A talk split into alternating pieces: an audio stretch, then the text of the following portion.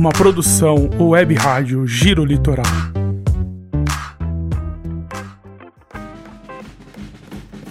Olá, sejam muito bem-vindos ao Papo de Pai, o nosso podcast semanal para compartilhamento de dúvidas, dicas, perrengues, aventuras e conquistas do fantástico mundo da paternidade. Sou Niltinho Ricardo, pai do Arthur, do Heitor, do Gael e da Helena, e estarei contigo nesse bate-papo paterno. Salve, salve, queridos ouvintes aqui do Papo de Pai Podcast. Estamos aqui novamente para trazer um assunto dinâmico, um assunto pertinente à, nosso, à nossa paternidade. Não só a paternidade, esse assunto é para pais, para mães e todos que convivam com uma criança. Estamos às vésperas do início do verão e eu trouxe aqui, eu tenho até o privilégio de falar que eu trouxe um pediatra para poder falar um pouquinho sobre as doenças pertinentes ao verão que rodeiam, que orbitam essa estação do ano, que para muitos é uma estação amada, mas tem muita gente que não gosta. Porém, a gente tem que passar por essa estação, né? Então, Leonardo, doutor Leonardo, seja muito bem-vindo ao nosso Papo de Pai Podcast. Fala pra gente quem é você na fila do pão, fala pra gente a sua.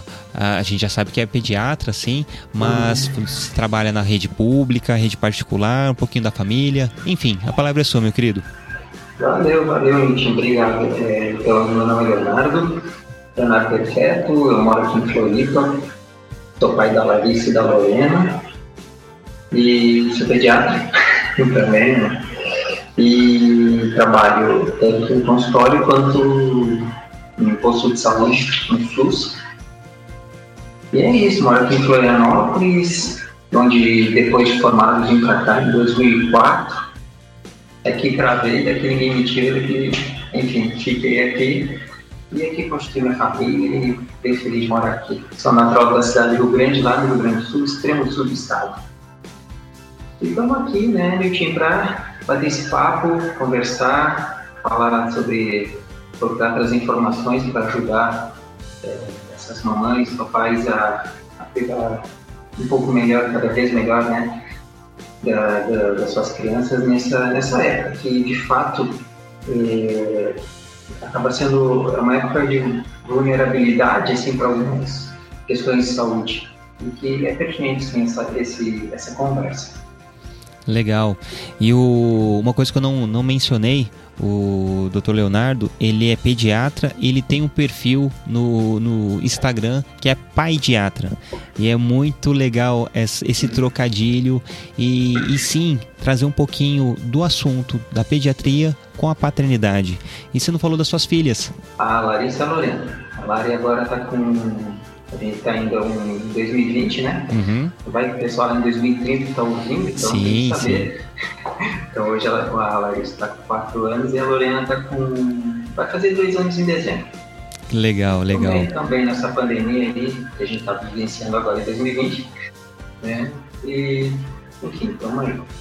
É, eu, eu falo, né? O nosso podcast é totalmente atemporal. E todos os, os, convidados que passaram aqui, eu, eu faço essa, essa brincadeira, né?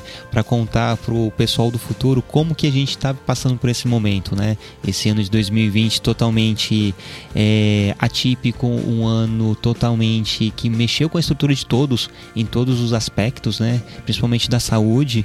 Mas é legal é isso, né? A gente vai ter o contraponto e o, e o relato gravado de como, como foi esse, esse, esse ano totalmente totalmente novo e diferente para todos, né? Uhum, é um legado, né?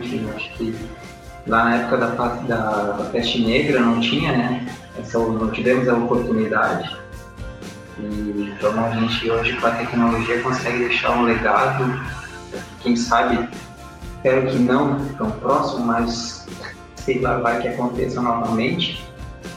É, pessoas aprenderem um pouco uns acertos e erros dessa nossa época aqui. E é isso aí. Estamos aqui para somar, né? Sim, sim, sim.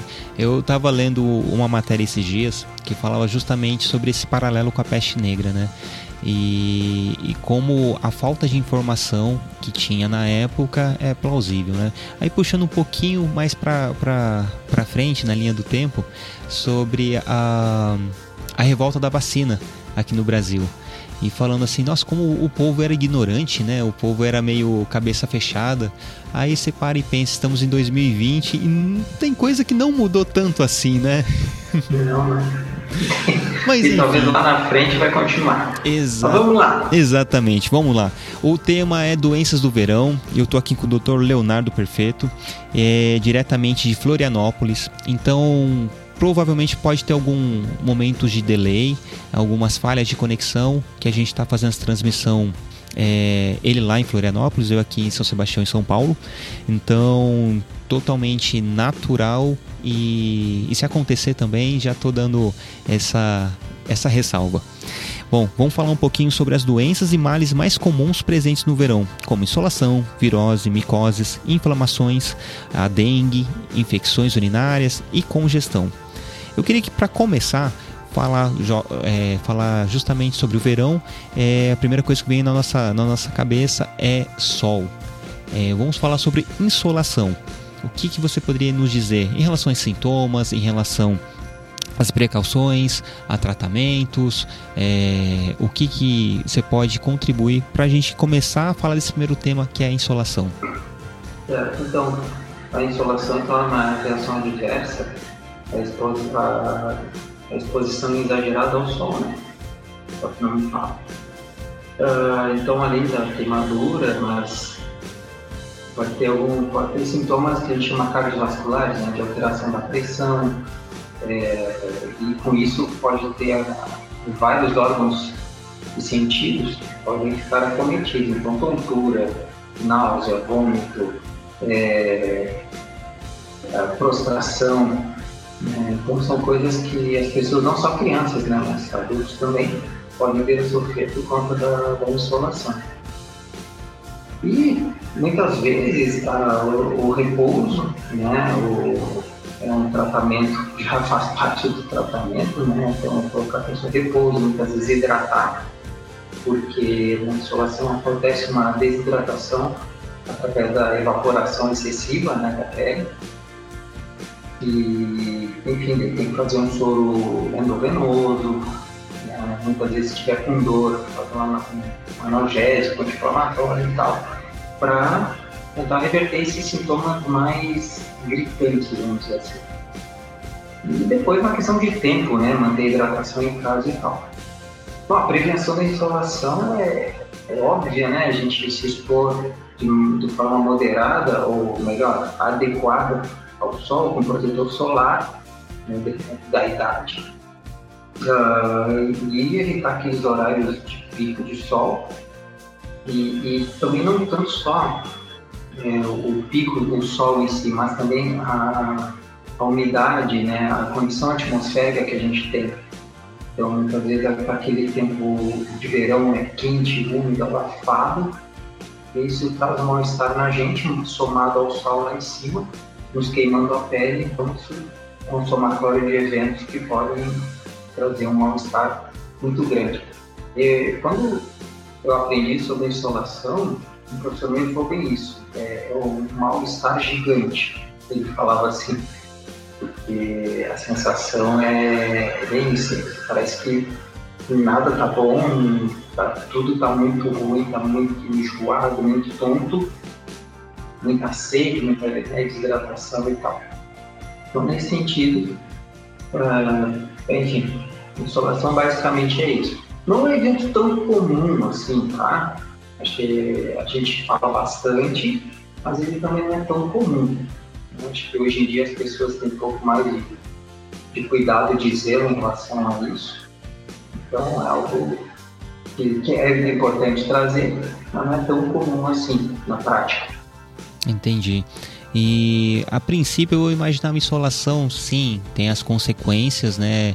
É, não só na pele, mas para mim o primeiro, o primeiro aspecto é pele vermelha, pele queimada, ardência, né? Mas isso é apenas um dos, dos, dos fatores, um dos sintomas em si da insolação, né? E você falou do, do protetor solar. Tem alguma. alguma o, o que realmente é fato em relação a, aos graus de proteção do que realmente protege do que é comercial? Porque eu escutei uma vez falando que protetor solar vai até, os, até o fator 30. Acima disso é mais mercadológico. Isso é fato? Tem alguma relação? Ou realmente, quanto maior o fator de proteção, é, é, é na prática, ele vai proteger mesmo? Não, assim, de fato o protetor de fator 30 protege menos do que o 50, mas o quanto por cento é bem pouco, essa é diferença. Tá? Então, é uma questão de custo-benefício. Né? Você pode ter o de 30, ele vai fazer uma boa proteção, e o de, o de 50, bom, ah, é, tá mais em conta, então você compra o 50, protege alguns por cento a mais. Eu vou ser bem franco e sincero, eu não lembro nesse momento. Mas é coisa da ordem de 5% a mais, tá? mais ou menos isso. É, então, é bem questão custo-benefício. Tá? Então, não vai achar que, ah, 70 então é quase o dobro de proteção. Não, não. Tá? Tem um pouco de apelo, né? tem uns 60 e tem, e tem os bloqueadores solares, que tem mais, mas nada é 100%. Entendi.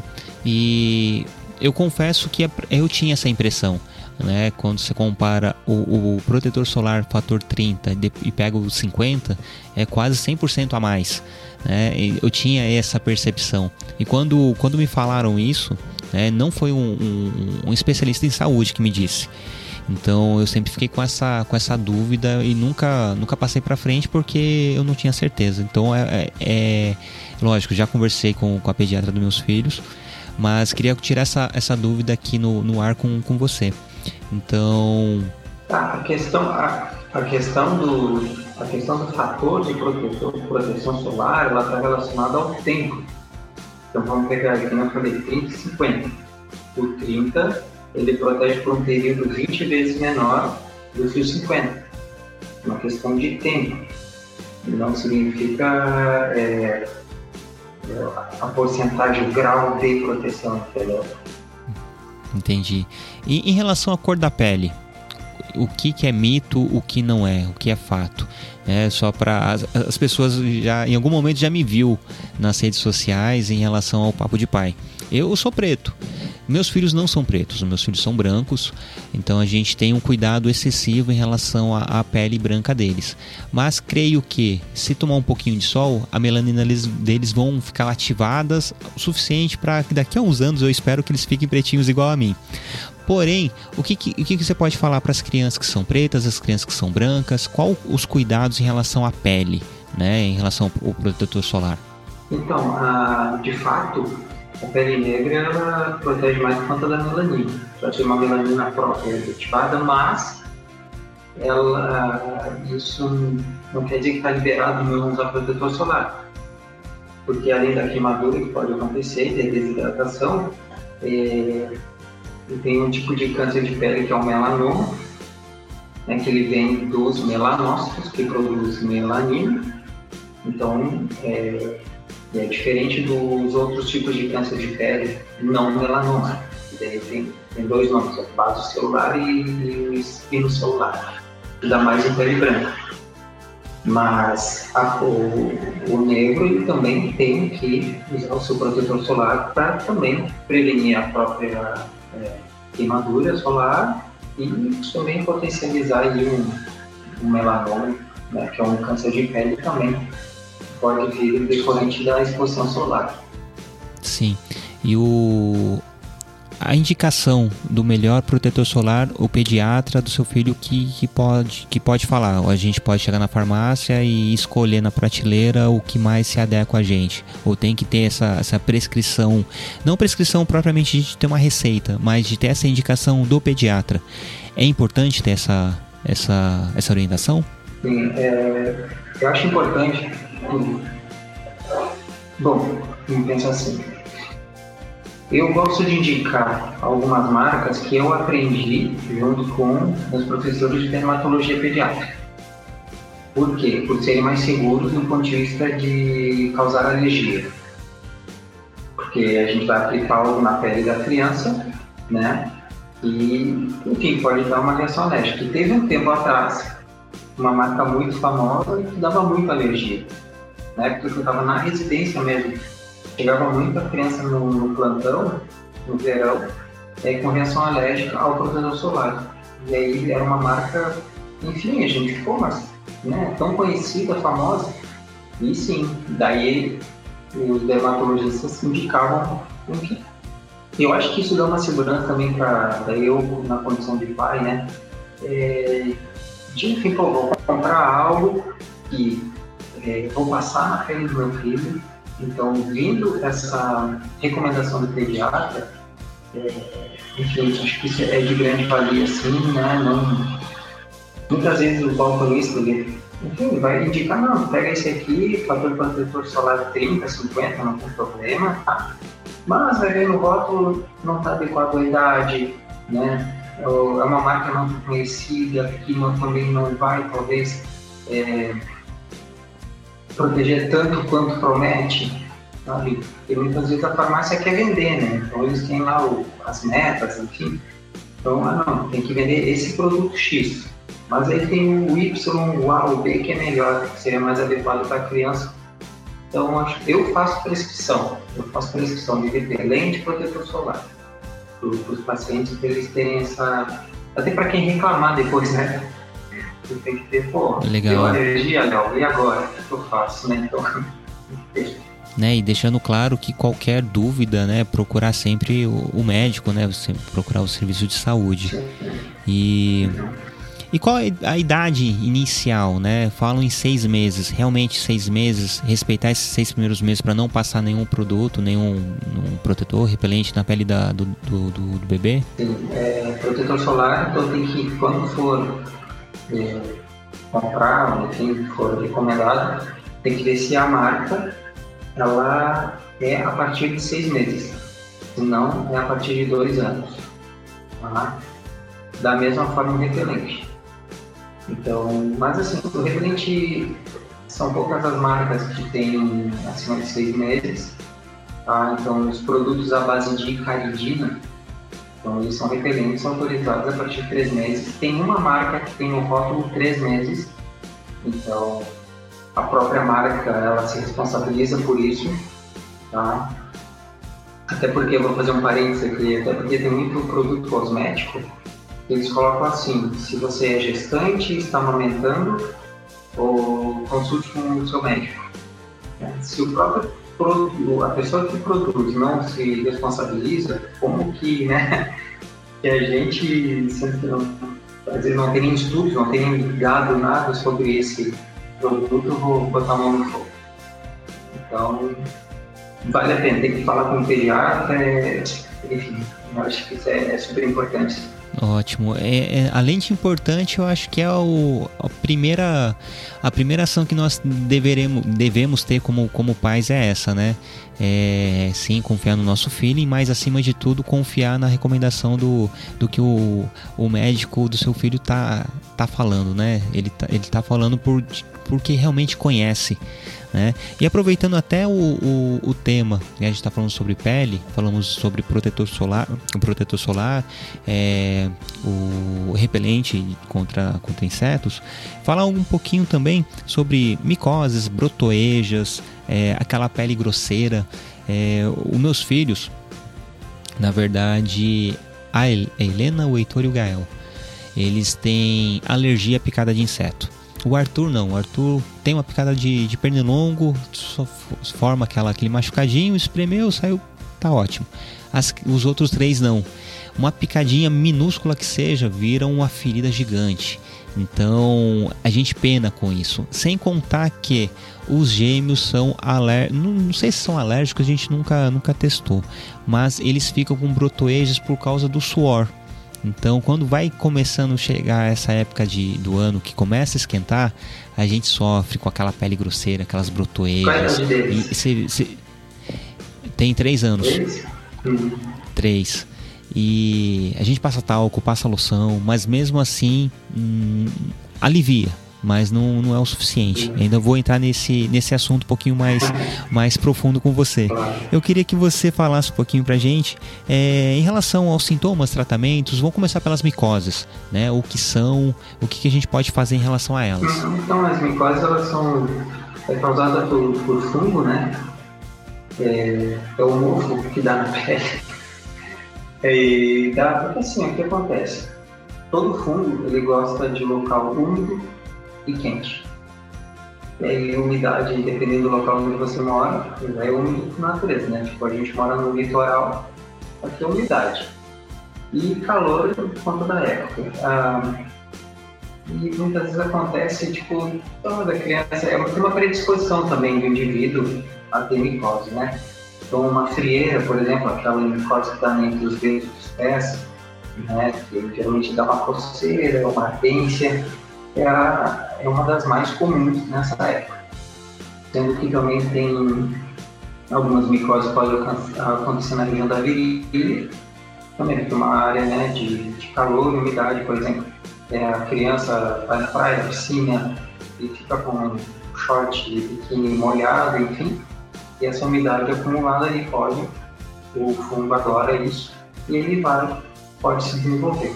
Geralmente as micoses, elas vão acontecer, vão se manifestar mais com coceira, tá?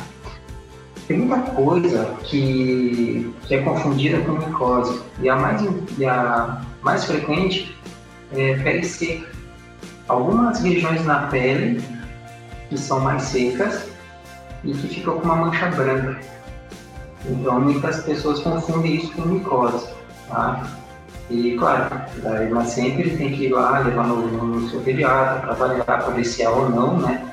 Mas a grande maioria das vezes, quando tem uma mancha branca, é uma pele seca que você passa o hidratante e já melhora, melhora né?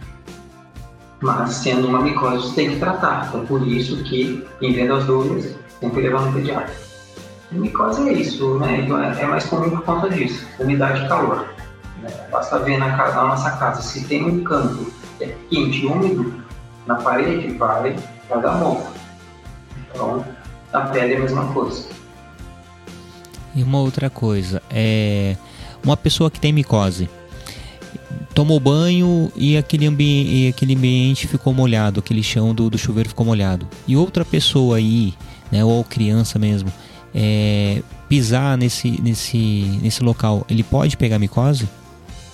Dificilmente, porque tá no banho, né? Pegar essa, essa situação. Uh, mesmo que a pessoa tenha uma, uma micose no pé, tomou banho, né, aquela água ela vai correr. Então dificilmente vai ter fungo ali, sendo que o fungo muitas vezes está na própria pele da pessoa. Entendeu? Então o ideal na verdade é não compartilhar o, os itens que entrou em contato com esse com essa pessoa que tem o fungo. É, por exemplo, se for da frieira ou essa micose na virilha, então não compartilhar de meia, chinelo, uh, roupa íntima ou, ou uma sunga ou um biquíni e é sim, ali o fungo está tá, tá presente. Mas, lembra sempre disso, se, se, mesmo você entrando em contato e você tendo fungo na pele, se você é, seca o local né, entre os dedos bem, na virilha, na axila, então dificilmente você vai acabar desenvolvendo uma micose. Porque os fungos eles estão na nossa pele, eles que causam a micose. Eles só estão ali esperando o momento, né, o, o ambiente propício para causar infecção. Se a gente não, não der essa oportunidade, eles vão ficar ali inertes, não, não vai acontecer nada. E é extremamente natural e normal acontecer. Ou, ou, ou tem um, algum, algum componente que seja, seja ruim né? Ó, você tem é porque tem isso. Não, é, é normal, qualquer pessoa pode ter. É, qualquer pessoa pode ter. Numa pessoa, por exemplo, que nunca teve, mas é uma pessoa que tem diabetes. Eu tô falando, até pode ser uma criança com diabetes tipo 1, um adulto, é, e daqui a pouco começa a ter um monte de, de micose, principalmente em regiões de dobra, a gente tem que pensar que essa diabetes pode estar descompensada, descontrolada. Uma pessoa nunca teve, tem seu diabetes, daqui a pouco começa a oscilar, começa. E a pessoa não sente né, a oscilação no açúcar do sangue, e aí começa a ter micoses frequentes. Aí tem que fazer uma investigação em relação a isso. Da mesma forma, alguma imunodeficiência. Mas não é a principal, tá? Não é a principal manifestação. Se eu pensar numa imunodeficiência, é, não vai ser uma micose de pele, vai ser algo, é, uma micose pulmonar, é, vai ser bem, bem mais profundo. Legal. Estamos falando com o Dr. Leonardo Perfeito, pediatra de Florianópolis, aqui no nosso Papo de Pai. Doutor, fala uma coisa para mim em relação às picadas de inseto. É, é, você já falou pra gente em relação ao repelente. O que, que a gente pode fazer para as crianças que têm um, algum tipo de alergia? Eu vou falar o que acontece aqui com a gente aqui em casa. É, eu tenho três filhos que, tem, que são alérgicos. Uma picadinha vira um, um machucado. E a gente tem todo o cuidado, sim, com, com repelente. É, e temos sempre na, na, nossa, na nossa bolsa aquele acetato de dexametasona. E tem também um outro medicamento que eu não vou falar o nome porque é o um nome comercial, mas agora o, princípio ativo eu não lembro agora. Puxa vida. Mas enfim, a, a, a, o acetato, ela, qual que é a ação dele? Então, o, a dexametasona ela é um, é um corticoide. E todo corticoide tem que ser usado com cautela. Tá? Porque mesmo sendo pomada, e, enfim, pode ser absorvido na pele se usado de forma inadequada. Tá? Então, é, é velha história, conversa com o pediatra para ver se pode usar ou não. Tá? Para coceira, muitas vezes o aplicar um gelo no local já ajuda né? É, quando vê a criança coçando, tentar distraí-la para que, enfim, é, não, não coce tanto. Porque muitas vezes o pior não é tanto a, a, a, a bolinha vermelha da picada, mas sim o coçar que vai botar bactéria para dentro da pele com a unha, né? E que vai causar as infecções. Nós chamamos de infecções secundárias a picada de inseto. E aí sim, né, nesse caso tem que usar um antibiótico local, tópico, muitas vezes, uma pomadinha e tal, para tratar. Mas nada de. nada além de. de. um pouquinho. Entendi. É, e o ideal é de manter sempre a pele hidratada. É... Sim. E tem algum, algum, alguma loção, algo que, que não precise de uma indicação propriamente dito, que a gente pode manter essa pele hidratada da criança sem nenhuma. É igual a gente, né? A gente tem, tem parte de hidratantes que fica aberto, lógico, se você não tem nenhuma predisposição ou qualquer qualquer é, ferida, qualquer algo, algo na, na pele que, que, que, não, que não permita o uso de hidratantes, é, mas para as crianças tem. É, a gente pode confiar nesses hidratantes infantis. É lógico, eu sei que a gente tem que ter a orientação do pediatra. Mas a gente pode comprar algo ou, ou, base de alguma coisa? Enfim, o que você poderia falar para a gente sobre isso?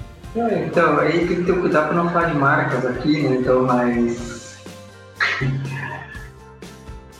Sim, procura sempre marcas consolidadas, né? que já estão no mercado há um bom tempo, que desde as nossas avós elas usam. Tá?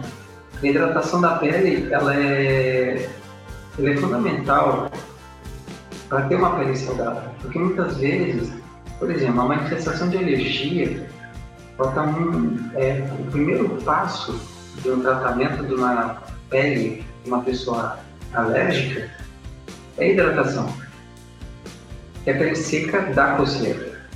A pele seca ela se auto-irrita. Então ela vai dar coceira e vai desidratar, e quanto mais eu coço, mais pior fica. Então hidratar a pele é importante. Inclusive, falando de picadinha certa, nas minhas filhas, muitas vezes elas estão com uma picadinha coçando, eu pego um hidratante que a gente usa e aplico ali uma pomada, até a própria pomada de assadura. E qual é o objetivo? é dar uma refrescada ali no local. Né? Como eu falei, dá para usar um gelo, né? Então deixa uma pedrinha de gelo dentro do saquinho lá, isso aqui, é quando tiver coceira. Aí criança maior consegue, pega e coloca na hora, evita a coçadura. Né? Que é coçar é o que é o grande problema. Pode levar a infecção secundária. Os antigos né, falam bastante de, de passar amido de milho. Uhum. Até onde isso é, é fato? É, que a gente pode estar tá passando o, esse, esse produto? Então, se vê na. Tem um amido de milho muito famoso. é que todos são caixa amarela, então não adianta. Sim, sim. Então tem um lá que diz que aquele amido de milho é muito além, faz mais coisas do que você imagina. E assim, dependendo. É verdade. Diz isso na caixa. Uhum. Dependendo do que for, não tem problema, sabe? Só não vai botar milho de milho numa, num local onde tem micose. Aí você está botando energia, glicose, amido é um tipo de açúcar, né? Você está dando alimento para esse fungo. Então, evitar isso. Mas às vezes numa. É, essas manchinhas do calor e tal, coloca, refresca. Ou então coloca, faz um, na, na banheirinha, põe um pouco, dilui na água, a água fica mais branquinha.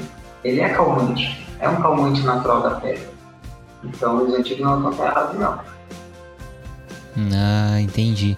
Uma outra coisa, né? Você falou para não passar na, na nas, nas micoses, né?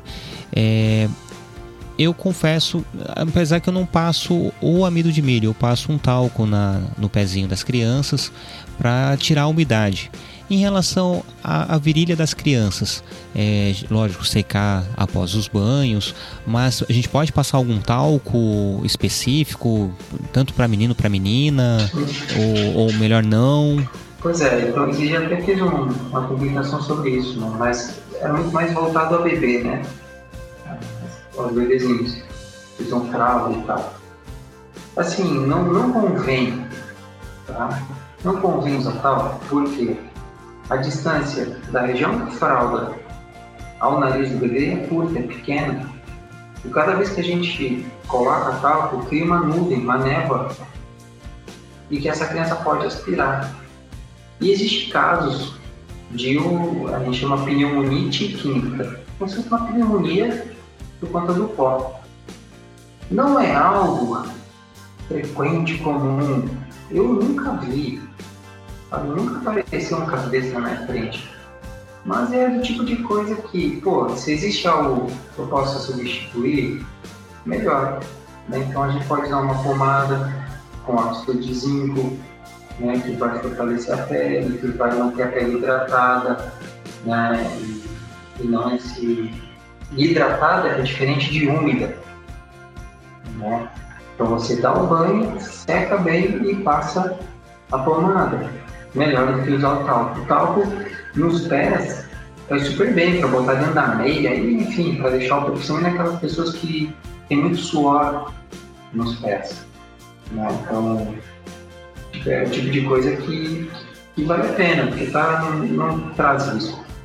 Mas sempre lembrar também assim, usar um talco que seja a base de polvilho, né? Que tem, também os antigos usavam muito sem perfume, o perfume pode acabar evitando a ferida e da coceira e piorar e por aí vai. E esse talco polvilho é, tem até a versão para criança, a versão infantil. Né? A gente acaba usando essa, esse talco justamente para tirar a umidade dos pés, né? Principalmente das crianças. E uma dúvida que quando a gente escuta verão, a primeira palavra que vem na nossa cabeça em relação à doença é virose. Né?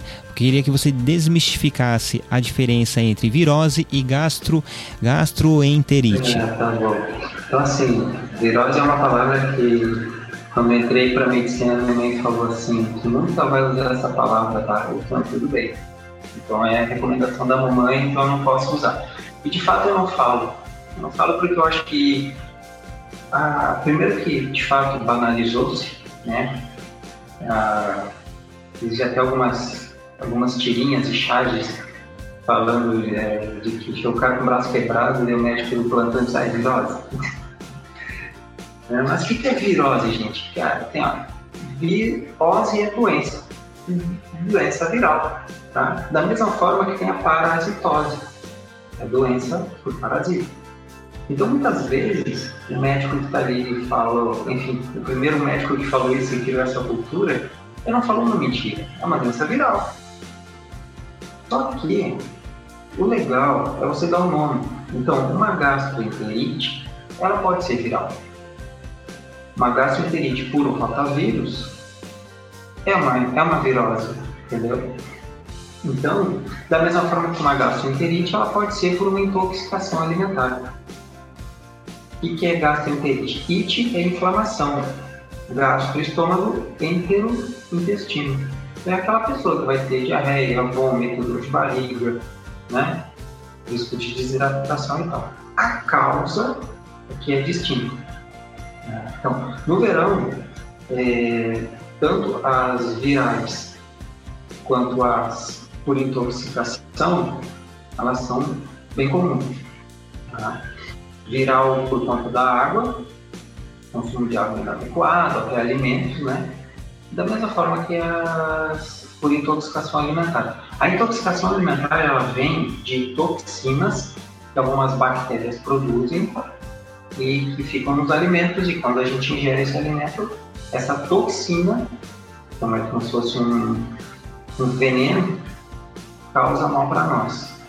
Tanto que a gente não dá antibióticos, assim, que nem antigamente dava para qualquer diarreia, porque se sabe que é, a causa não é uma bactéria, e sim uma substância que a bactéria produziu e que ficou naquele alimento, naquela água ingerida. A grande diferença é que, geralmente, as virais elas duram mais tempo e as de intoxicação elas duram um, 48 horas em média. Tá? Ambas podem dar febre. A viral em crianças geralmente dá febre mais alta. E a intoxicação alimentar ela já vai dar uma febre mais baixinha. Não é regra, tá? tá. Mas é só uma. Sim, sim.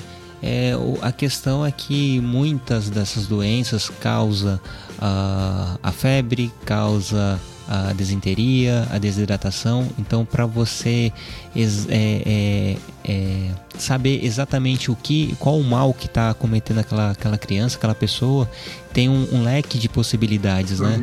Esse que é o que é o grande x da questão. É. E você falou da febre. Só, só uma coisa, você é. falou de tratamento. Sim, sim.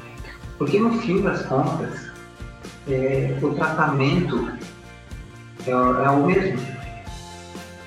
É hidratação você tem que dar soro de hidratação, seja soro caseiro, ou aquele que você compra na farmácia. Você tem que manter a pessoa hidratada. Tá? E esperar passar. Porque não adianta, se o teu corpo está expelindo, colocando para fora, né? não adianta você tomar um remédio para trancar. Se pior.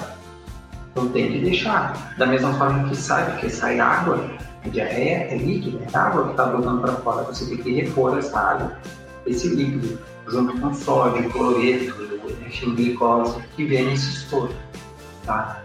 E o tratamento é o mesmo.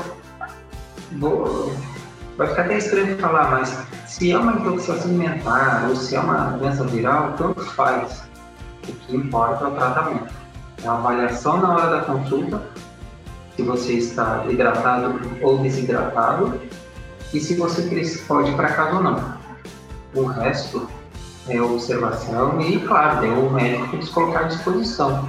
Eu te atendi, ó, eu tenho notícia toda daqui a um, dois dias. Se piorar, eu preciso saber se você piorou. Basicamente isso. E esses repositores de flora intestinal? É, até onde é, é, é tranquilo também é, eu vou fazer aquela remeter ao, ao aquele leite fermentado é difícil não falar nomes, né? É. também, também podemos é, tomar? Tem alguma contraindicação? No caso de no diarreia? caso específico. É. Então, não, daí no caso, você não vai tomar leite, esse tipo de leite fermentado, não. Aí você vai ter que ir numa farmácia, de acordo com a prescrição do médico, se prescrever, e comprar um repositor de intestinal específico. Até porque, assim, ó, é, alguns autores falam que você tomar lactobacilos ajuda na evolução do quadro. Outros, outras pesquisas dizem que não tem efeito nenhum. Nos livros, onde que de fato eu me, me alimento de informação, porque isso é o que determina, né? Que eu vou fazer, não é um artigo ou outro solto, é de fato no livro, eles não falam isso. É, eles não falam isso, eles é, nem eles mencionam que os lactobacilos de recomposição intestinal não tem efeito é, no tratamento do curso tá, da doença. Aí vem uma, aí acaba ficando assim, né? Ah, o médico prescreve, outro, outro não, enfim, vai depender muito do quadro também. Eu gosto sempre de, eu particularmente, minha conduta é sempre mais individualizada, sabe? Tem um professor que falava que protocolo é, médico que gosta muito de protocolo é médico que não gosta de pensar muito. Você segue protocolo e deu. Eu acho importante que esse professor me ensinou que você tem protocolo, mas individualiza se o teu paciente naquele momento vai se beneficiar com isso ou não. Então, vai muito disso, tá? da avaliação na hora. Eu, eu, fiz essa, fiz essa pergunta em relação aos lactobacilos vivos, é, porque a primeira coisa que vem na nossa cabeça, né? Se, se a gente está tendo diarreia, é porque a gente, tá, a gente perdeu a flora intestinal. Então, devido a, a, a, ao, a grande, ao grande comercial e, poxa, a primeira coisa que vem à nossa cabeça quando fala em repor flora intestinal é justamente isso. Mas não, né? É observar sempre a prescrição do médico. Diga. Não, tem assim, ó. É, de fato, a, a flora intestinal num, numa gastroenterite, ela vai mudar. Você vai perder as suas bactérias boas. E convém repor. Mas isso não vai fazer com que a tua diarreia melhore amanhã. É isso que eu quis dizer, talvez não tenha ficado tão claro. Entendeu? Uh, e uma outra questão. O leite fermentado tem que ter cuidado. Por quê? Se você toma leite fermentado pensando nos lactobacilos vivos, você tem que perguntar, será que eles estão vivos? Porque eles saem da fábrica, eles entram num, é, num caminhão frigorífico, saem, andam pela estrada, chegam no supermercado ou enfim na distribuidora, saem daquele caminhão, vão para outro lugar. Então, assim, oscilações de temperatura tem lactobacilos que não, não toleram, eles morrem. Então, tem alguns, algumas pesquisas que foram feitas com esses leites, é, leites comprados no supermercado e detectaram nada na de leite. Então, tipo, ah não, mas eu gosto mais porque eu gosto do gosto. Ah, beleza. Tá, não pelo, é. pelo lactobacilo vivo, né? Você tá tomando lactobacilo, mas não tá vivo. Pois é, tem que ver se vai estar ou não. Vai depender muito da conservação, de toda essa logística, entendeu? A logística tem que garantir que a oscilação de temperatura seja a mínima possível.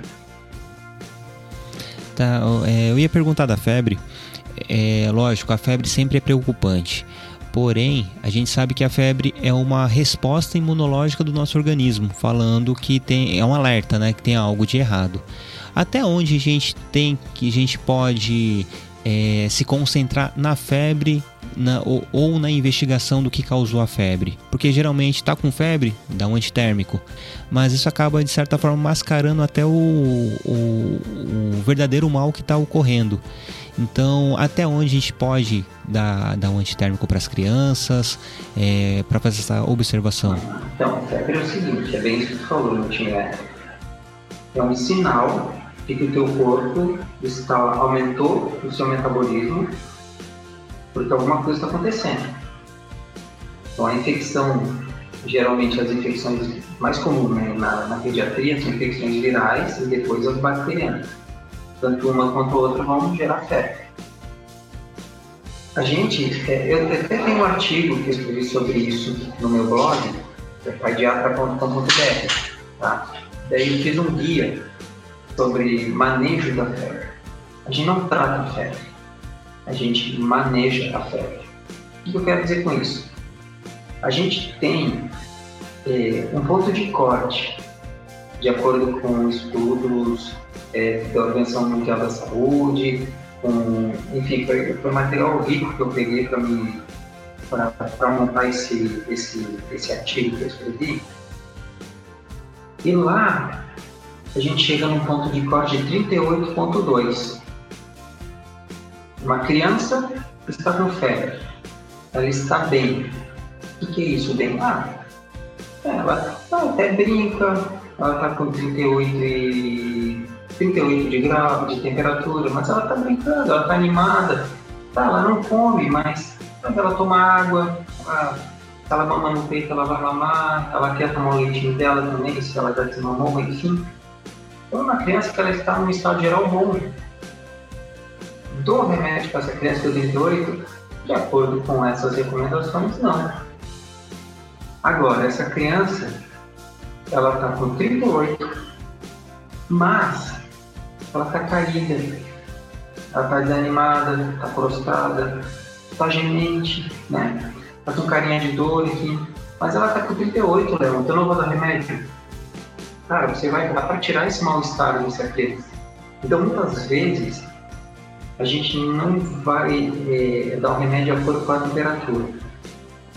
Claro, pega uma criança com 39, 39,5, essa criança obviamente vai estar com mal-estar, ela vai estar com frio, com calafrios, né, vai estar bem prostrada. E aí a gente vai dar o remédio porque está acima de 38,2. Tá?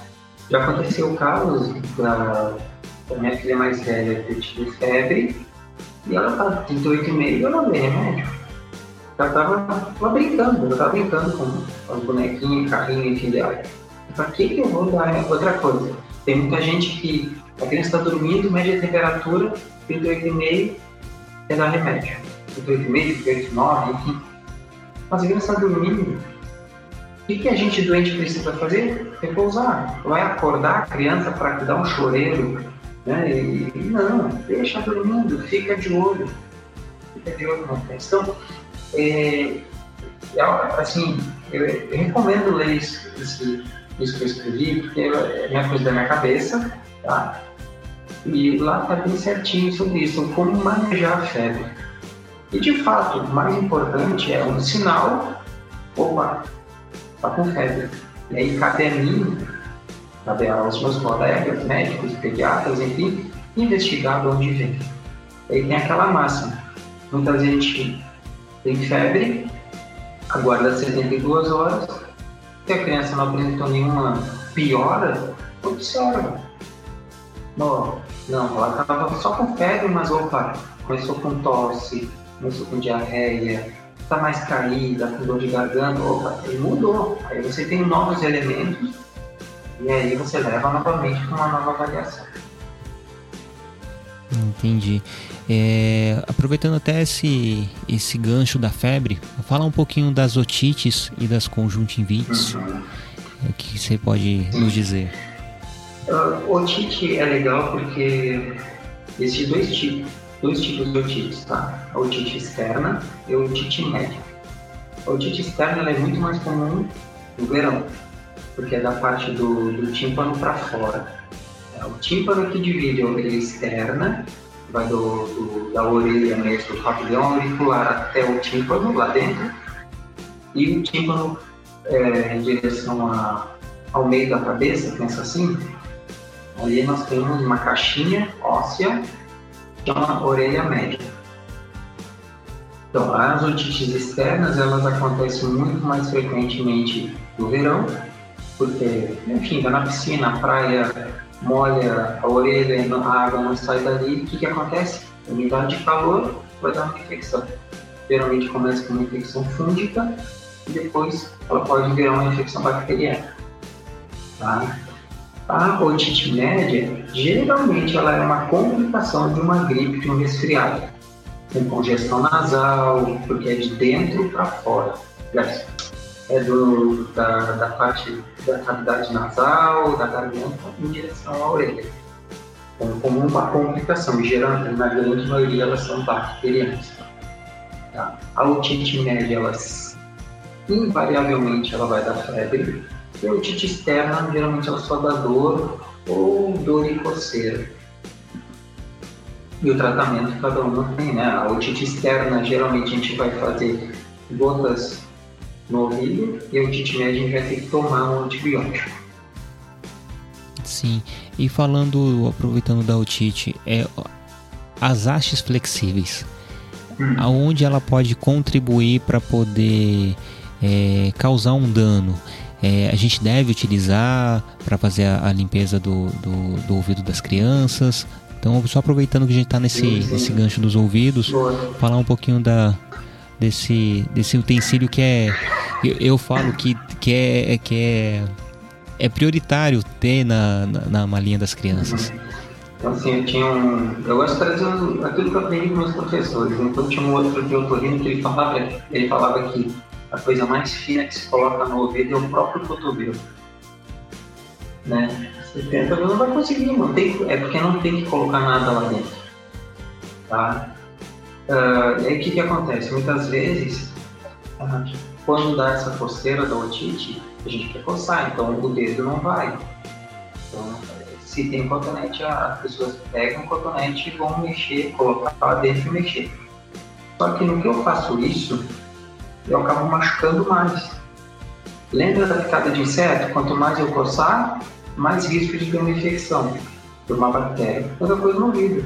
Quanto mais eu coçar, maior o risco de colocar uma bactéria ali dentro da pele, que lá dentro do, do conduto auditivo ele é revestido por pele, e dá uma infecção maior. Então, tanto que essas gotas para tratar a otite externa, ela já vem com um remédio é, contra, contra fungo e, e, um antibiótico junto. Porque geralmente as duas coisas assim ali, ali dentro. Então, não, cotonete só usa para limpar o, o, umbigo do bebezinho até ele cair depois. Usa para passar, para limpar a ferida, tá, mas no ouvido, nem no nariz também. Nem no nariz, porque eu, eu, eu, eu desafio vocês e colocam um cotonete no, no nariz do bebê de vocês ou colocar no próprio nariz. Não é legal. Não precisa. Não precisa. É, é aproveitando até o, o, a fala do nariz, e aquele soro que a gente coloca com, com seringa também, é, até onde é, é aconselhado, aconselhável é, esses, esses jets da vida para poder umidificar também? É, aproveitando que tocamos nesse assunto, o que, que a gente pode estar tá utilizando para fazer a lavagem nasal? Então, o, o soro fisiológico ele poderia fazer parte da nossa rotina. Da mesma forma que a gente escova os dentes, lava as mãos e lava o nariz de vez em quando, principalmente se você mora numa cidade muito poluída, São Paulo, por exemplo. Porque e se tem rinite, a pessoa que tem rinite alérgica se beneficia muito com a limpeza nasal porque você vai estar lavando o nariz, tirando essas impurezas que estão tanto no nariz frequentemente. Né? Então a chance de você ter crises é menor, você usar menos remédio. Né? Então, graças a Deus. Agora, você não precisa fazer aquela lavagem tão intensa, tão intensificada de entrar numa nariz e sair na outra. Tá? Pelo você tem que ter segurança para fazer. E não adianta você querer fazer algo que achar legal, é a gente faz aqui. É muito bom quando, quando tipo, as meninas estão com nariz congestionado, cheio de catarro, faz aquilo, é lindo de ver sair o catarro do outro lado. Então você tem que ter segurança, porque do nada você pode fazer engasgar a criança, pode fazer é, com que o, o soro vá ouvido, por aí vai. Então não, não, não precisa se cobrar de fazer isso. Tem outras maneiras, tem os, os soros que a gente compra que vem em spray, né? Tem, pode usar uma seringa de, de 3 ml de soro fisiológico e coloca 1,5 em cada narina e deixa a criança engolir, não tem problema. O grande, a questão é tirar e limpar, tirar as sujeiras, né? E limpar o nariz. Entendi. É, voltando para as infecções, né? A gente falou da otite e agora das conjuntivites. É, falar um pouquinho da diferença da conjuntivite bacteriana e a, e a viral. Tem uma que é menos pior ou ambas são, são, ruim, são ruins? Bom, tem, que ter cuidado nessa resposta, porque assim, se eu tiver uma, uma conjuntivite por herpes, é um vírus, é péssimo, entendeu? E se eu tenho uma conjuntivite por uma bactéria é, muito muito forte, muito agressiva, também é um vírus. Então vai depender muito do, do bicho que está infectando. Tanto uma quanto. É mais comum a viral. Tá? A conjuntivite viral é mais comum. Tá? Tem a conjuntivite alérgica, tá? que acontece bastante também, principalmente na época de primavera. No verão pode ser que aconteça, mas a viral é, é bem comum. As bacterianas, geralmente, é porque a gente que leva a bactéria para dentro do olho, ao coçar o olho. Tá? Então, aí às vezes é aquela história, tem, a pessoa está com uma conjuntivite viral, e ela coça, coça, coça o olho e leva uma bactéria. Então, uma viral tomada uma bacteriana. Então, a grande maioria ela é viral. Hum, entendi. E bom, vamos falar um pouquinho também. É, outro, outro sinônimo de verão é, é, dengue, né? E agora todos os males que o Aedes aegypti acaba, acaba trazendo. Né? Queria que você explanasse um pouquinho sobre, além da dengue, né, as diferenças de dengue, se a gente pegou dengue uma vez, a gente está suscetível a pegar a segunda vez, e a segunda vez vai ser a hemorrágica. E falar um pouquinho também da zika e, e da zika não, do zika, né, do zika vírus e da chikungunya. É, são todas, são todas viroses transmitidas pelo Aedes, né, que, enfim, elas têm, cada uma tem sua particularidade, elas são doenças febris, né, intermitentes, uh, podem dar mancha na pele, as dores de cada uma vai ser, das três, né, vai ser, é, vai ter suas características, a dor da dengue, aquela dor que parece que quebrar os ossos da pessoa e tal, eu nunca tive dengue, espero não ter também aqui na região até tem casa, mas não é tão frequente quanto outros, outras localidades. Mas, enfim. E a questão do Zika, né, da, da microcefalia, que teve aquela é, epidemia aqui no Brasil, né. Enfim, o que falar disso? Cara, é... Começa tudo no lixo. Começa com cuidado, né? Com cuidado no seu lixo, com o seu quintal, com o acúmulo de água, enfim, um saneamento básico. Não adianta a gente querer ter, é, talvez, aí, vacina. Claro que é importante, mas se a gente não cuida da nossa da base, né? Não adianta eu querer ter um telhado top na minha casa se a fundação da casa é uma porcaria, vai tudo abaixo, né? Então, uh, e aí vem repelente, né? aquele horário no fim da tarde fechar a casa, usar tela, enfim, essas coisas. É, você perguntou da dengue, especificamente, se pega uma vez pode pegar outra? Sim, nós temos cinco tipos de dengue. E se a próxima vai ser hemorrágica, vai depender do tipo de dengue que você pegou na primeira vez. E muitas vezes a primeira vez pode ser vir a ser a hemorrágica.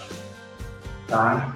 Então, é, acho que nas localidades que tem mais, que é mais frequente, dengue, pessoas podem estar mais informadas.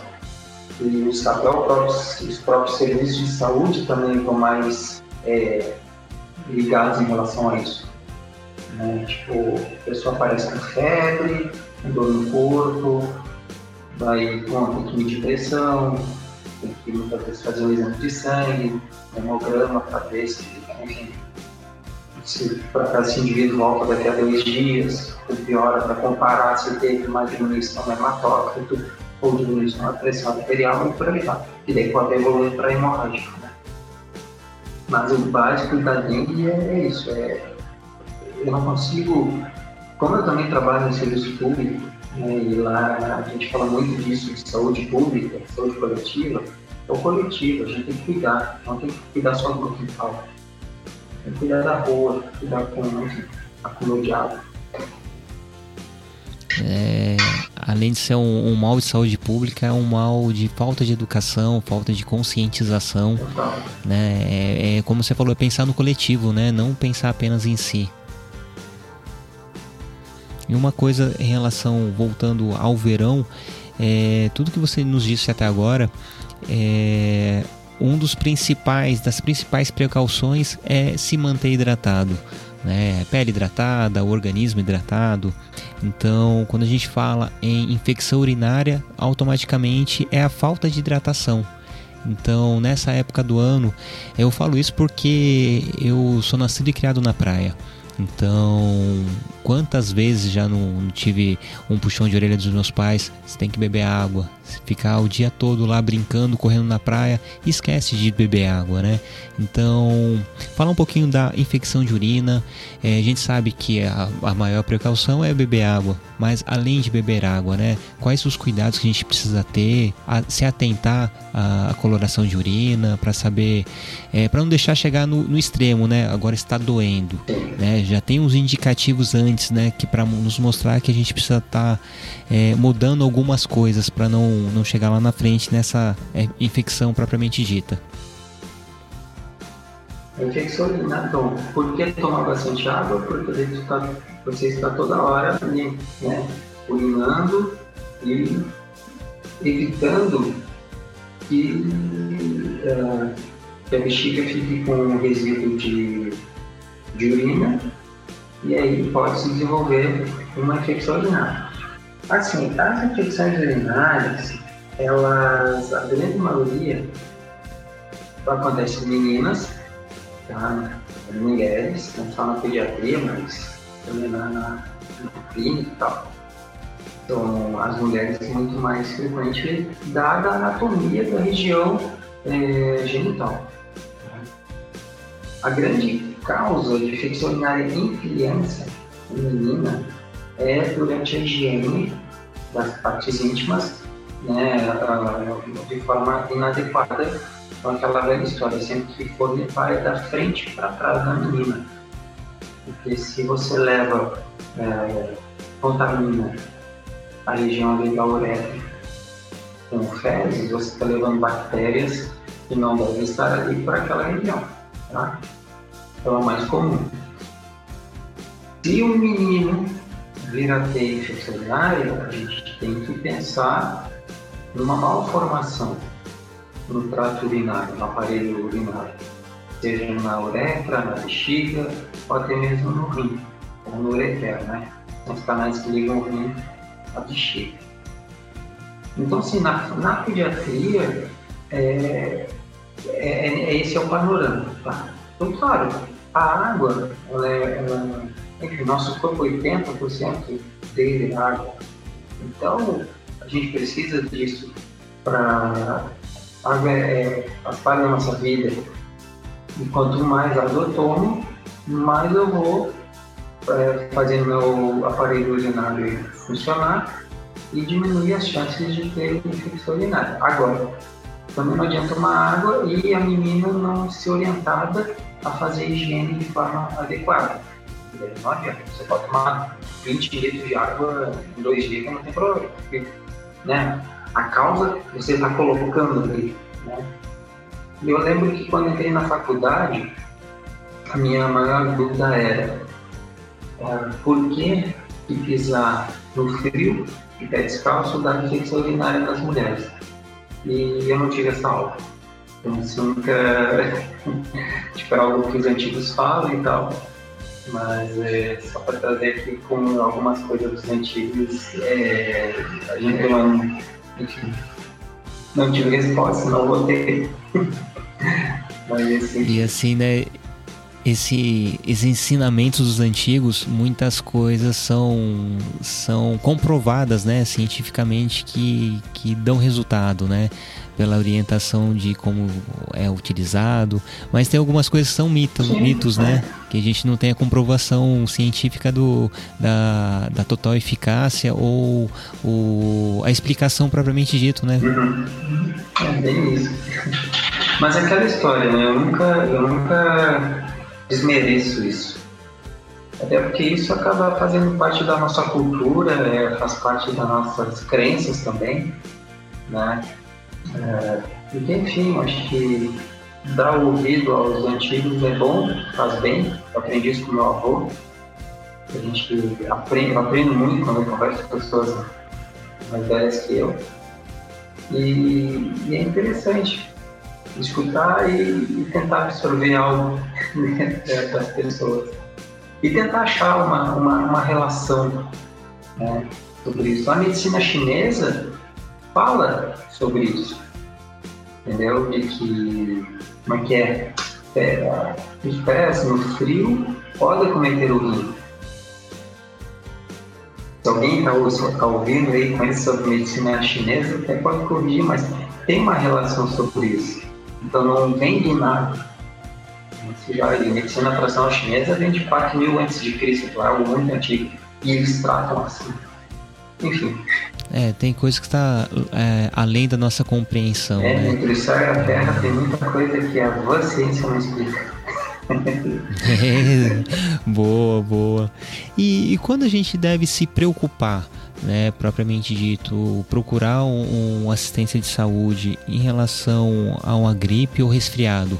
Bom, primeiramente você falar qual a diferença entre os dois né, entre a gripe e o resfriado, e quando a gente precisa realmente procurar um médico. Tá. Bom, gripe e resfriado são doenças virais. A gripe é causada pelo, pelo vírus influenza, então geralmente é uma doença muito mais forte, com febre mais alta, com mal-estar. É, é, bem mais é bem mais forte mesmo, tá? A gripe. O resfriado é, vai dar febre, mas não tão alta, não abala tanto o indivíduo, né? Vai dar, todas as duas vão dar problema no nariz, garganta, pode ter tosse, espirro, congestão nasal, dor de garganta, tá? Basicamente isso. Quando procurar um médico, olha, sempre que você estiver inseguro, porque não adianta eu falar, eu posso falar uma família que daqui a dois, três dias se mantém assim, me procura, essa família tudo bem, Léo, João. E da mesma forma falar com uma outra família isso e dizer, não, mas eu não consigo dormir sem ver. Então é difícil. Até porque ah, muitas vezes a gente não sabe como que vai evoluir isso. Né? Então tá, pode ter sido um resfriado, mas se esse resfriado é uma pessoa uma criança que tem bronquite, tem asma, isso pode evoluir para uma crise asmática grave no meio da madrugada, sabe? Então, isso que aí às vezes pode estar confundindo também com uma outra questão, uma outra doença. Ah, então, é difícil responder isso, Vitinho. Assim, é, é, observar, prestar atenção no, nos detalhes né, que, o, que o corpo vai estar tá mostrando. É, quando a gente fala das crianças, a gente acaba não tendo o, o, o, feedback exato, né? A gente vai mais na intuição de ver o que que eles estão nos respondendo. Então, mas sim, é, aquela máxima manter sempre hidratado, é, acompanhar o, os picos de febre e, e sim, se, se tiver um incômodo é, mais persistente, procurar um médico. Mas na dúvida, liga para o seu pediatra, que, seu pediatra de, de, de confiança. É, se você está passando férias numa, numa outra cidade, então ter o cuidado de, de ter em mãos detalhes como hospital, detalhes como plantão do, do pediatra, é, ou ter o seu pediatra mesmo é, em comunicação permanente, né, caso aconteça alguma coisa. Então, antes de tudo, tenha sempre essa, essa responsabilidade de procurar a orientação do seu médico, né? Do seu médico, ou do pediatra, ou do plantonista, enfim, que a gente está aqui apenas explanando. É, estamos com a presença de um, de um pediatra, mas aqui não é uma consulta propriamente dita, né? Apesar que algumas observações eu tô meio que como se eu estivesse perguntando para pediatra dos meus filhos, mas não é uma consulta, então tudo que foi dito aqui é só orientação, é só a título de, de conhecimento. Então, se alguma dessas coisas aconteceu ou já aconteceu ou, ou, possa vir a acontecer, ah, eu ouvi no, no, no podcast Papo de Pai que tem que fazer isso. Sim, algumas recomendações sim, mas além disso, procurar sempre orientação médica. É, toda informação aqui é informação, ela não substitui jamais uma consulta um, com o médico. E como você falou, né, é, tem que ser individualizado, né? Não adianta pegar um contexto geral, um protocolo e falar é isso e pronto. Então, e uma prática que dá certo para um, às vezes não vai dar certo para outro, né? E assim, eu é, eu moro no litoral e toda a minha vida e eu acabo replicando isso com meus filhos também para não comer e entrar na água, né? Vai dar congestão, vai virar o bucho. É, o que, que é fato, o que, que é mito? Acontece isso mesmo? O, o que é a congestão propriamente dito?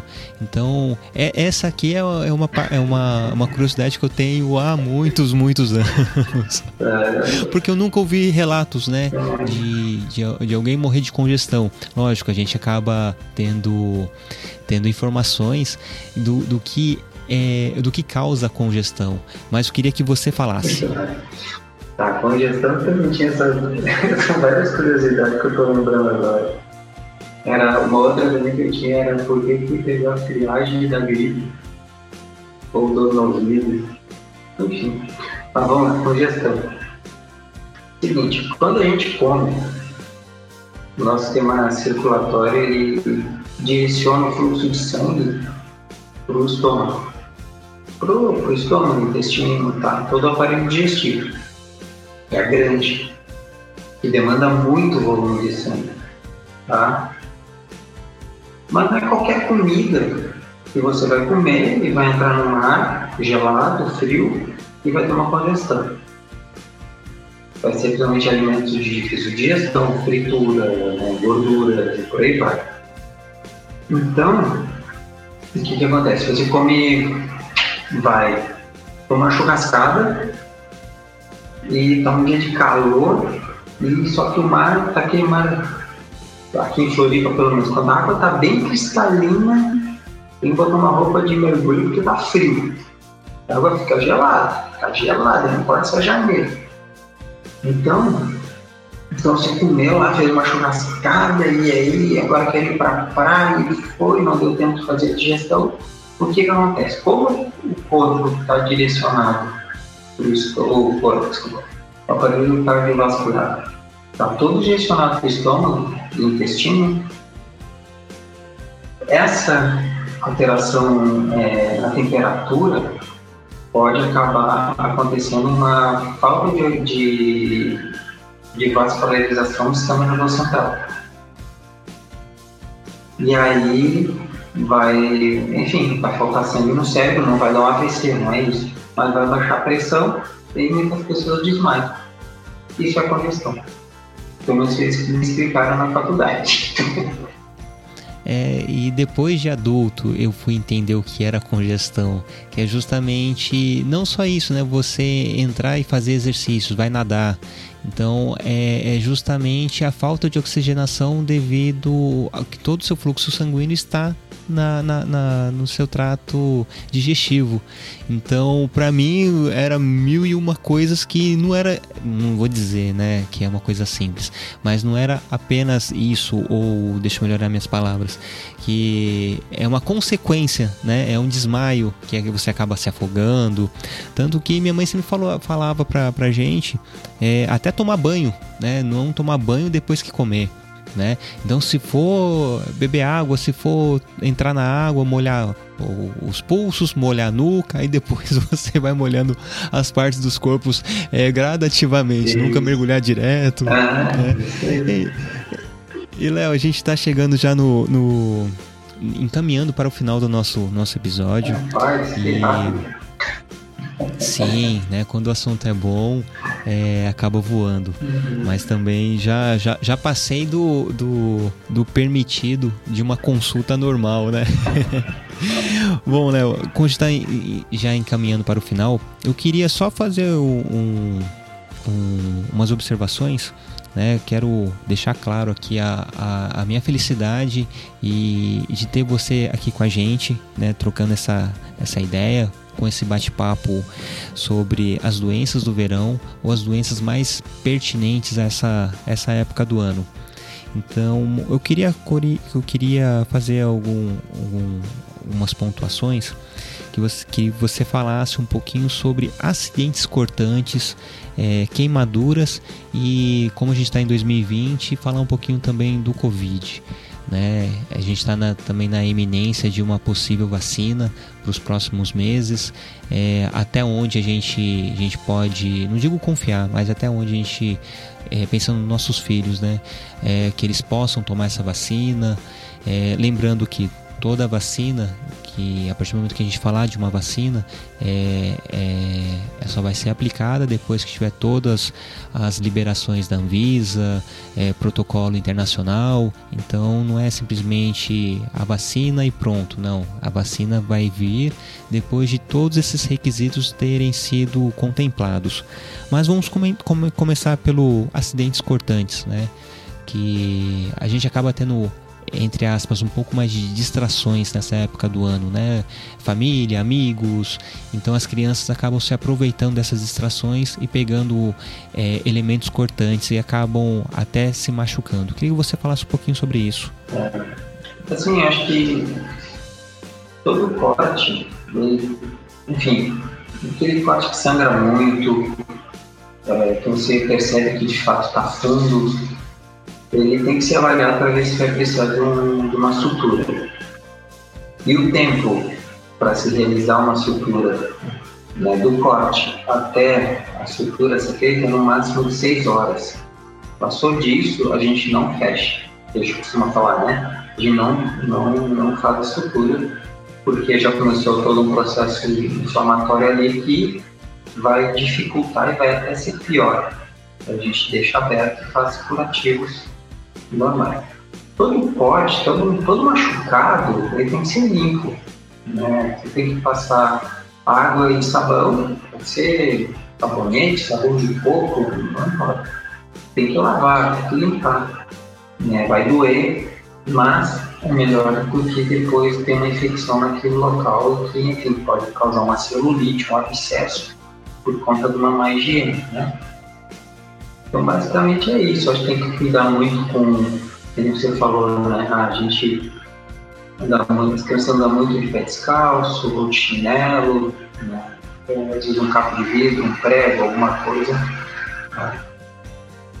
Nesse sentido. Queimaduras, enfim, é, tem queimadura solar, ela pode vir a ser uma queimadura de segundo grau, com bolhas, né? Então a gente, ou até mesmo uma queimadura, por exemplo, é, uma coisa que às vezes acaba sendo até comum é câmbio de motocicleta, né?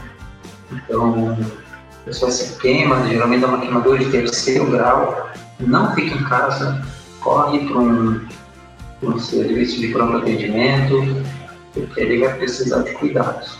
Tá? É, então, assim, as queimaduras, elas em primeiro, segundo, terceiro grau, né?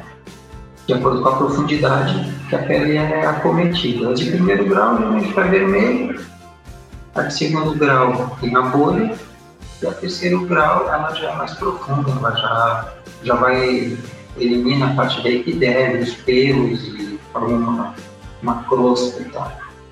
Cada uma vai ter seu tratamento, né?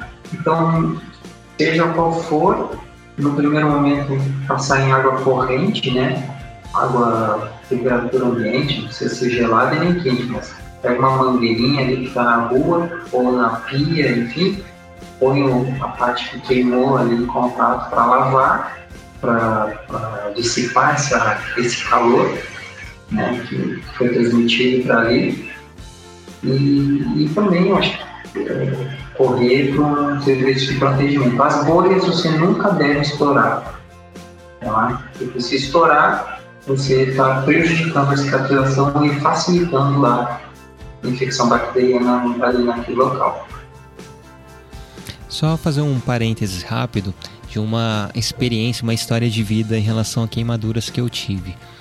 É, época de faculdade, eu lembro que a gente chegou depois de uma festa, a gente foi fazer um, um lanche e eu fui fritar hambúrguer. Então, na, no alto daquele momento, eu coloquei óleo, esquentei o óleo e coloquei o hambúrguer.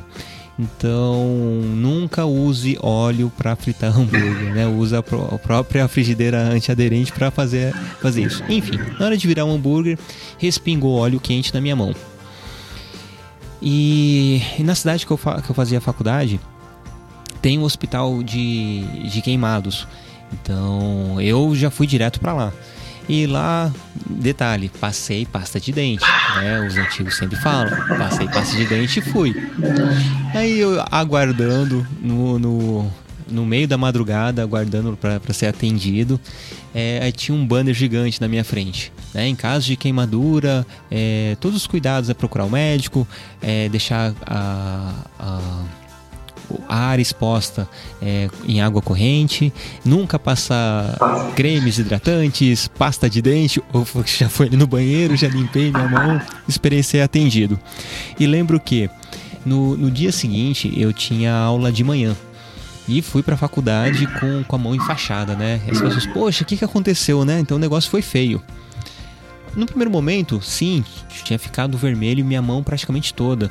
E já tinha surgido um ponto que ia surgir uma bolha. É, falando, o médico receitou um, um, não era uma loção, era uma, uma pomada, né, para aliviar, fazer a, a, troca da atadura todos os dias, fazer a limpeza do local. E eu lembro que depois de dois dias, dois ou três dias, já poderia ficar sem a, a, a faixa. E eu lembro que quando eu vi o resultado, era só uma manchinha vermelha que tinha ficado. E as pessoas tiraram sarro de mim. Poxa, você veio para a faculdade com a mão praticamente toda imobilizada e no fim era só isso. Mas foi só isso devido a esses cuidados que eu tive de, de pronto atendimento né? Então, o, o quão é importante, sim, manter a água no, no manter a água, desculpa, manter a queimadura exposta é, no fluxo contínuo de água para poder aliviar e evitar que a, porque a queimadura continua acontecendo, né?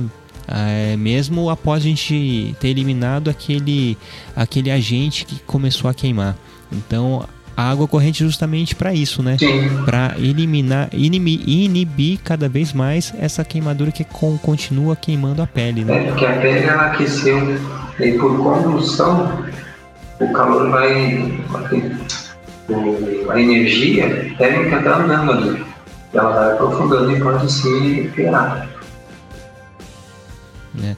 E justamente só fechando esse parêntese que eu, que eu me recordei dessa, desse fato de, da minha vida.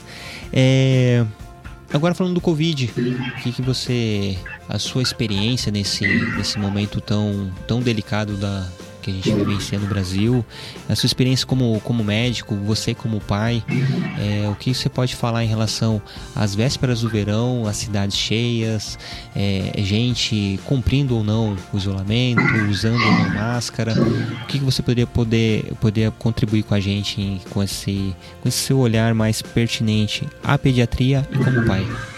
Ah, eu vou confessar que eu, enfim, eu tenho receio, tenho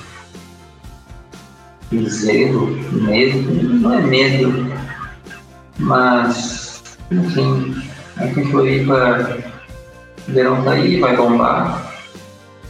Não é nem verão, tá chegando o verão, mas tipo, uma cidade vizinha aqui na Praia do Rosa, pessoas, enfim, totalmente suficientes do meu ponto de vista, do ponto de vista técnico da coisa, né? Eu sei que a gente está desde março né, de 2020 nisso, está todo mundo cansado, saco cheio, mas, enfim, passou tanto tempo e de repente tomou algum no último minuto, né?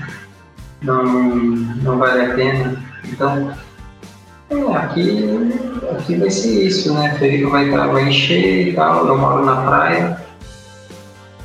Talvez a gente vai na praia para dar uma desopilada, evitar. É uma questão pessoal de cada um, né? Acho que se cada um tomar consciência de evitar aglomeração, já é um, já é um passo, respeitando o outro, né?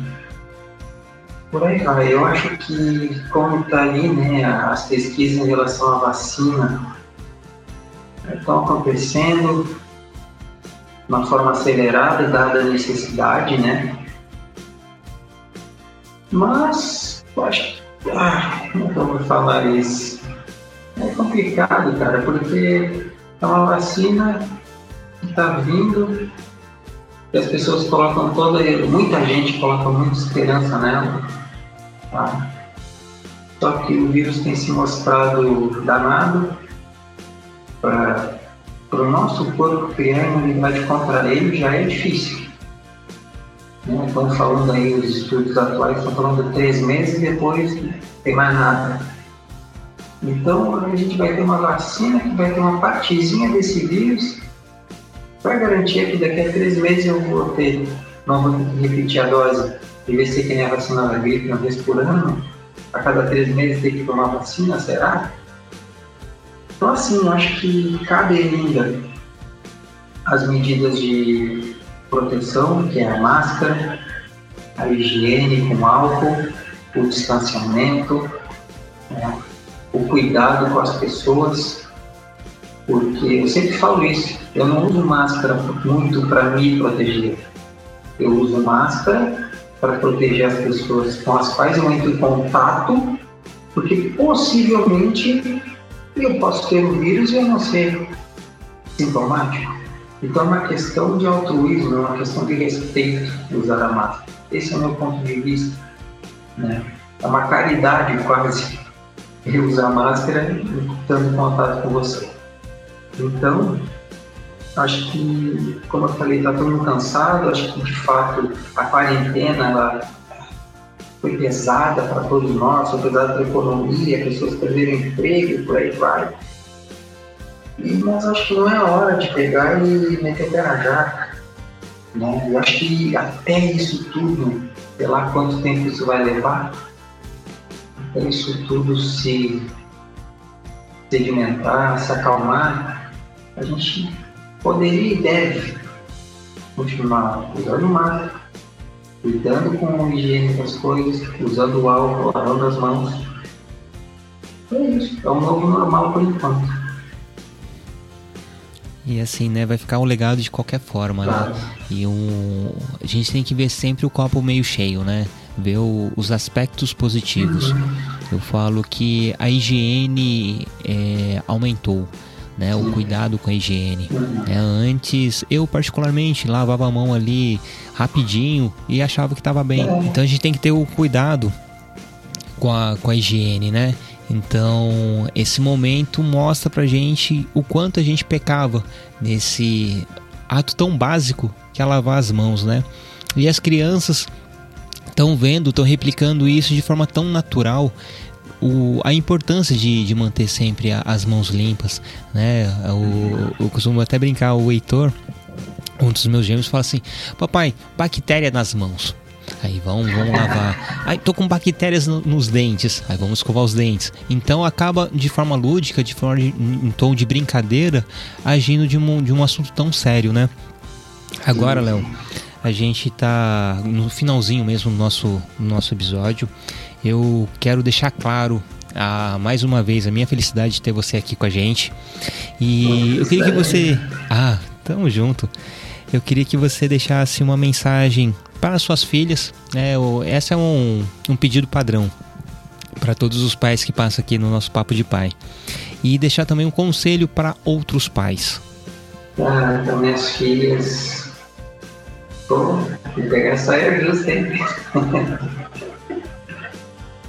Cara, eu desejo, eu desejo que elas consigam expressar quem elas são nesse mundo de tanto padrão, de tanto tem que ser, tem que fazer desse jeito, né? Tanta caixa, e que elas consigam ser quem elas são, exercer a sua, a sua vida com dignidade, respeito ao próximo, né? que elas se respeitem também. E, enfim, é, é isso que eu acho que consiste um pouco da, da felicidade. Né? Você não precisar usar máscaras, você conseguir se expressar respeitando e sendo respeitado. Acho que é basicamente por aí para elas. Uhum, legal. E para os outros pais, conselho é difícil dar conselho para outras pessoas, porque, enfim, vai depender da vivência de cada um, né? Mas, uma pergunta, né? De filhos que a gente vai deixar para o mundo. É uma reflexão. Boa, boa. Então, queria que você deixasse suas considerações finais e falasse para todos os nossos ouvintes como a gente consegue encontrar você nesse mundinho virtual. Então tá, primeiro então quero te agradecer, me ter a oportunidade, sabe que pô, eu estou à disposição, né, precisando aí de, uma, uma de um bate-papo aí de novo, bacana, adorei, tá? É, também para as pessoas que estiverem ouvindo e, enfim, se interessarem um pouco pela minha história, pelo que eu tenho de informação para passar, pode me encontrar no, no Instagram, não sei se daqui a 20 anos vai ter Instagram, mas enfim, o Pardiatra vai ser o Pardiatra e meu nome vai ser sempre Leonardo Perfeito. Então, se procurarem por aí, vai me encontrar. Ótimo, a gente vai deixar também aqui na descrição do episódio os seus, seus arrobas, o, o endereço do blog. É, vou até ver também para colocar o. Você tem um artigo, um trabalho muito bacana em relação à amamentação. Então vou, vou colocar na descrição também. E, e também colocarei sobre a ralé, ralé paterna. Né? É um, ah, um grupo de quatro pais que é sensacional também, que está no YouTube, que vale a pena dar uma, dar uma assistida. Então, Léo, muitíssimo obrigado pela sua presença, pelo, pela tua disponibilidade e deu tudo certo. Isso que é mais importante aqui pra gente, tá bom? Um beijão no coração pra você, pra família, pras meninas. E tamo junto. Bom, lembrando que nosso Papo de Pai vai ao ar todos os sábados a partir das 15 horas no papodepai.girolitoral.com.br. Estamos em todos os agregadores, ou pelo menos os principais agregadores de podcast. É, siga a gente na, no Instagram, siga a, a Web Rádio Giro Litoral no Facebook, Instagram. Então, basicamente é isso, gente. Beijão no coração de todos e até sábado.